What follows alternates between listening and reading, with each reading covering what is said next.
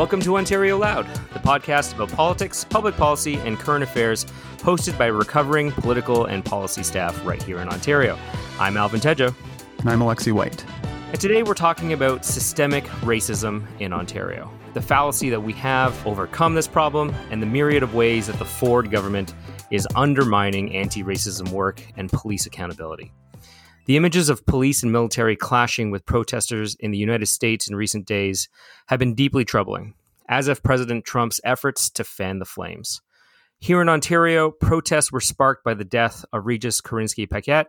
She fell 24 stories from a High Park high rise during an encounter with the police on May 27th. Her family has said police were alone with her in her apartment just before she died and that she cried out, Mom, help, before going silent. An investigation by the SIU is ongoing. Earlier this week, Premier Ford was asked about the protests south of the border. And rather than confront the anti black racism in our own history and the present, Doug Ford made the following comment They have their issues in the US. It's like night and day compared to Canada. And here's the rest of his comments in his own words. So I, you know, again, uh, good luck to them and uh, hopefully they can straighten out their problems. And thank God, thank God that uh, we're different than the United States. And we don't have the systemic, deep roots they, they have had for years. Yes, that, he, that actually happened. And he actually said that. Ford subsequently walked his comments back the next day, declaring in the legislature on Wednesday of course, there's systemic racism in Ontario, there's systemic racism across the country. Incidentally, though, this Sunday, June 7th, will mark two years since Doug Ford was elected with a majority government. So happy anniversary, Ontario. And this week was also the third anniversary of Ontario's Anti Racism Act coming into force. So, joining us for today's conversation, we're pleased to welcome back the man who actually tabled the Anti Racism Act in the legislature three years ago, Michael Coteau. Michael is currently the Liberal MPP for Don Valley East he was one of the seven Liberal MPPs elected two years ago and was the runner up in the recent Liberal Party leadership race. He was first elected in 2011 and went on to serve as a minister in multiple portfolios, including as Ontario's first minister responsible for anti racism. Ontario's Anti Racism Act created the Ontario Anti Racism Directorate and set out requirements for the province to maintain an anti racism strategy and establish targets and indicators to measure the effectiveness of that strategy. So, Michael, it's great to talk to you again, and uh, welcome back to Ontario Loud. Well, thanks for having me. And uh, I'm also a recovering uh, former staffer. I used to work on Parliament Hill for uh, John Manley uh, back in the Chrétien government days. So you can add that to my, uh, I guess, background as well. yeah, that'll be. We'll include that in your next intro. okay, thank you. So, Michael, let's start with the Premier's comments and uh, his subsequent retraction. The day he said he didn't believe there was systemic racism in Ontario was actually the same day that he ignored your question to him about that during question period. So, I just wanted to play uh, your question really quickly now. Premier, the first question I asked you in this legislature almost two years ago is Do you believe systemic racism is real, which you failed to answer? I'll ask you again Do you believe that systemic racism and anti black racism is real? And if so, what are you going to do as the Premier of this great province to, to combat these, uh, these forms of racism? And please have the decency, Premier, to answer this question. You owe it to so many people here in Ontario as a leader to answer it. So, Michael, I guess the question is I mean, it's been a couple of years. He didn't answer you the first time, he didn't answer you earlier this week. I, I know he sort of walked it back the next day, but I guess what what's your reaction and what do you think he doesn't understand about anti-black racism here in Ontario? Well, one of the things I, I should mention is uh, one of the motivators, besides obviously what's happening in the world today, uh, what we're seeing down south, and what we're seeing uh, in different parts of uh, our country and around the world uh, in regards to uh, racial inju- uh, injustice that's taking place was that this was the third anniversary just a few days ago. It was the third anniversary of the anti racism uh, bill in Ontario. It was the first of its kind in Canada and North America, and still is the only piece of legislation that I'm aware of. Uh, that actually identifies systemic racism and anti-black racism, and other forms of, of hate, and puts it into a, uh, a legal framework to be addressed. No other jurisdiction has that. we have that tool here in Ontario, which uh, which creates uh, data standards and gives us other tools to uh, to combat systemic racism. And unfortunately, Doug Ford has pushed it to the side over the last two years while he's been in government, and they've uh, actually made massive cuts to the anti-racism directorate and many other anti-racism initiatives and that's why we see we've seen because of uh, what's happening and the pressure that's out there publicly in regards to what they expect from government we saw doug ford uh, not able to answer that question one way and get away with it again two years later in fact people started pushing forward and and challenging the premier uh, the head of the green party did that the ndp did it Mitzie Hunter and myself did it. So it was uh, something that he had to respond to. And what we're seeing the premier do today is just scramble to try to find solutions to uh, something he's neglected for two years. And you mentioned that the Ford government has um, not uh, done anything really to push this file forward. In fact, they've they've done a lot of things to undermine it. Um, so they've disbanded the anti-racism committees that existed under the Liberals. They've uh, stopped holding a mandatory uh, annual anti-racism conference that was previously held. Uh, and as you said, they've cut funding to the anti-racism directorate. So with the announcement this week that the premier is reestablishing the Youth Council on Racism or a council like it, um, and that Jamil Jivani has been tasked to lead it. He's been a leader in the community for quite a while. Do you think that the premier is going to take his advice seriously? Do you think this signals some kind of new approach to the anti-racism file going forward? Remember, this um, response is it doesn't really address the the issues. Like they're setting up a youth advisory council you know it will be made up of many different youth and you know from all walks of life and they'll be able to uh, provide the premier with some insight and feedback and advice. I think it's a good thing you know we had that two years ago and i think it'll be you know it'll be good to reinstate that after ford got rid of it. But we're talking about anti-racism work here you know? When you look at bill 175 that the previous uh, liberal government put forward that uh, looked at police oversight you know that was based on a anti-racism lens when we talk about the black youth action plan. Again an anti-racism lens. When we talk about the investments into uh, into mental health that uh, wanted to focus on racialized groups and indigenous uh, youth and those cuts were made you know it was looked through uh, an anti-racism lens. You know we have a premier now that's made cuts to the indigenous file who's made cuts to after school programs that uh, were geared to help uh, some of the most challenging neighborhoods and their very racialized communities uh, in Toronto and across Ontario. And we've seen this premier cut programs uh, that were specifically geared through the Black Youth Action Plan halfway through their mandate of being delivered, where, you know, three year commitment was made and they've just been cut off. So it's ongoing and it, it goes into legal aid, it goes into OSAP, it goes on and on and on. So by making this announcement to set up an advisory committee and attaching $1.5 million to it, uh, in the middle of a COVID crisis, being their top news story to to fight and combat systemic racism is uh, is pretty sad.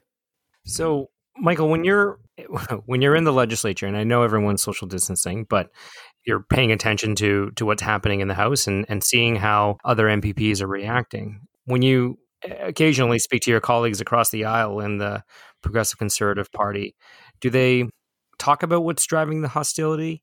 Is uh, I just kind of want to get your take on what you think if it's whether or not an issue of them not understanding what the situation actually is or do they just not care? Is there you know a, an actual difference of opinion in the role of government trying to lead this change or are they just reacting to the political reality that right now they have to say and do something if you listen to what the premier has said about racism over the last two years with the Faith Goldy piece, that was an original uh, challenge he had. You know, he always says, uh, "My family has the, you know, has deep relationships with the Black community. We've got their back."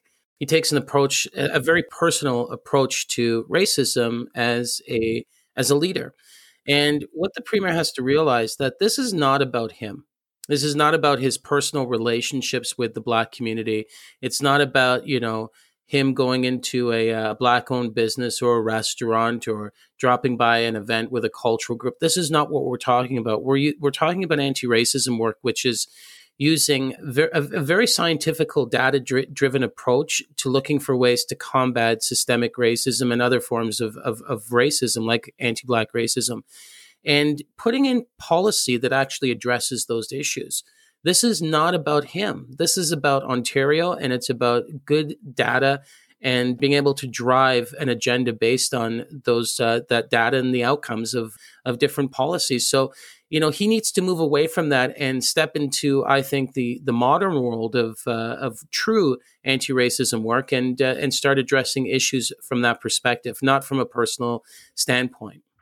Yeah, he definitely seems to equate having the largest percentage of, of black Canadians in his riding as sort of a way to show that he understands what's happening. Well, as you mentioned, he hasn't really done anything to address the issues that's facing them and the community at large. I don't know if you remember this, Alvin, but two years ago, when I asked him a question about that, he talked about bringing some kids, uh, you know, black kids up to his cottage. You know, yeah. that was his uh, response to uh, fighting systemic racism you know and again it's uh, it goes back to you know his personal feelings and approaches and it's a very dangerous place to to be when you know you're relying exclusively on how you feel and what your personal relationships are when it comes to fighting systemic racism in Thunder Bay and uh, in Windsor and Kenora and and Toronto and you know Kapuskasing Ontario. Like you can't you can't do that. It has to be based on numbers and data and when we start analyzing and collecting good data we can actually make better decisions. And yes, there's a moral imperative to doing this, but there's also an economic piece to it. It saves taxpayers dollars and it allows for us to better focus our resources to get the best impact. And that's what he's missing. You know, if he's a true businessman like he says he is and he's going to run this government like a, like a business, you know, remove the emotion and start uh, applying the the analytics and make decisions based on on good data. So, shifting gears if we can slightly to uh, the related issue of police accountability um, in Ontario, uh, provincially, municipally. Last year, the Ford government passed the Community Safety and Policing Act, which replaced Liberal legislation from the year previous to that. Uh, and the new act was criticized for weakening both the Special Investigations Unit, which probes deaths, uh, serious injuries, and allegations of sexual assault against police, and also weakening the Police Complaints Watchdog, the Office of the Independent Police Review Director. What do you think the government should be doing to strengthen police oversight at the provincial level, and what what is driving the conservative perspective on this issue?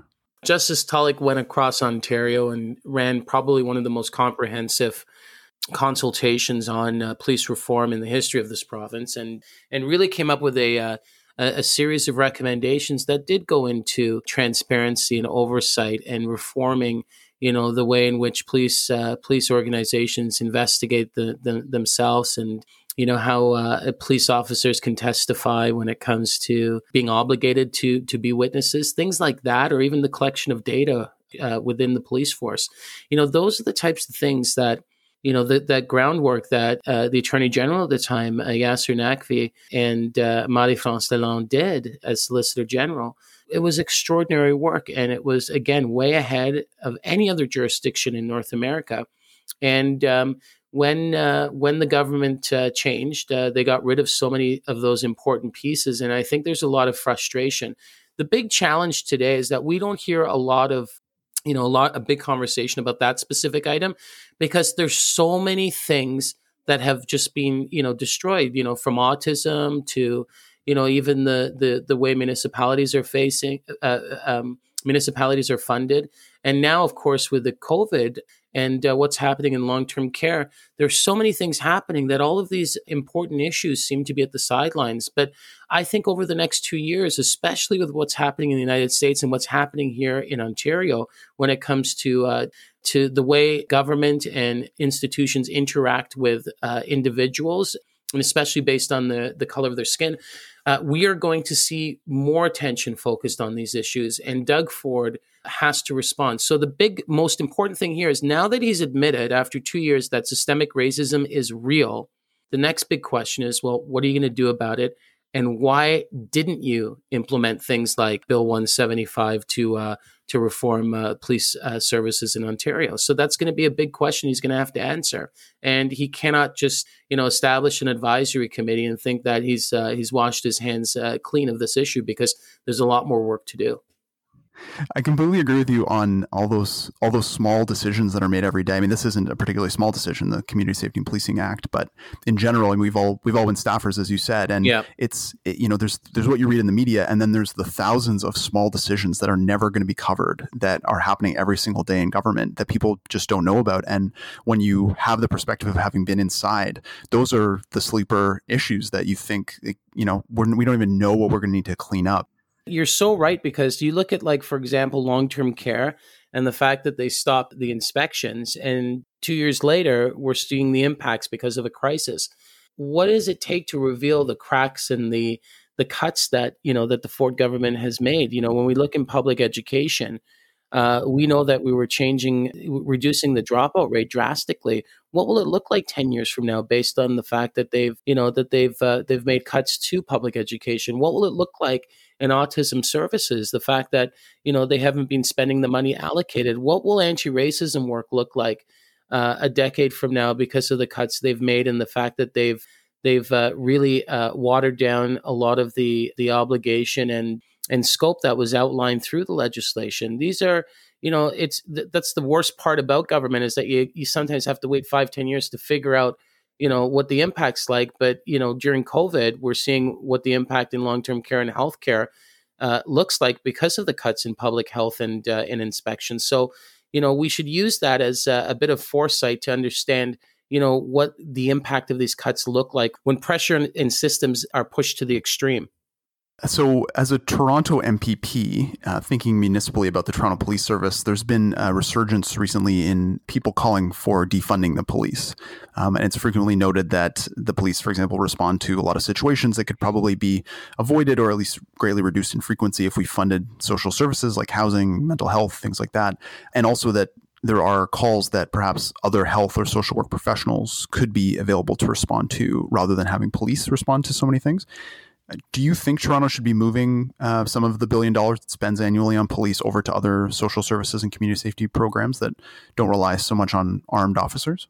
See, it, it's not as simple as just taking some money from, like, for example, the police and just moving it to another area uh, and uh, and thinking that you know we're going to see uh, an impact. You have to be very strategic on how that money is moved over. But the simple fact is, I think the place where you need to start from is that if you make more investments into preventative measures and ways to you know keep young people engaged chances are you're going to have less need to uh, you know for policing and for corrections. So i always use this example. So devon jones a teacher and researcher out in the west end put out a publication a few years ago that uh, said that collectively in the Jane and Finch community. And Alvin, you've probably heard me say this before that in the Jane and Finch community, $80 million is spent per year on policing and incarcerating people from that one community. Same thing with the Lawrence Heights uh, area. Now, if that's if that's a fact, and um, when you start to actually look at the after school programs options in those communities, and you'll find that there are, there are not many programs in those communities. Like, I mean, what would happen if you start to heavily invest into those programs?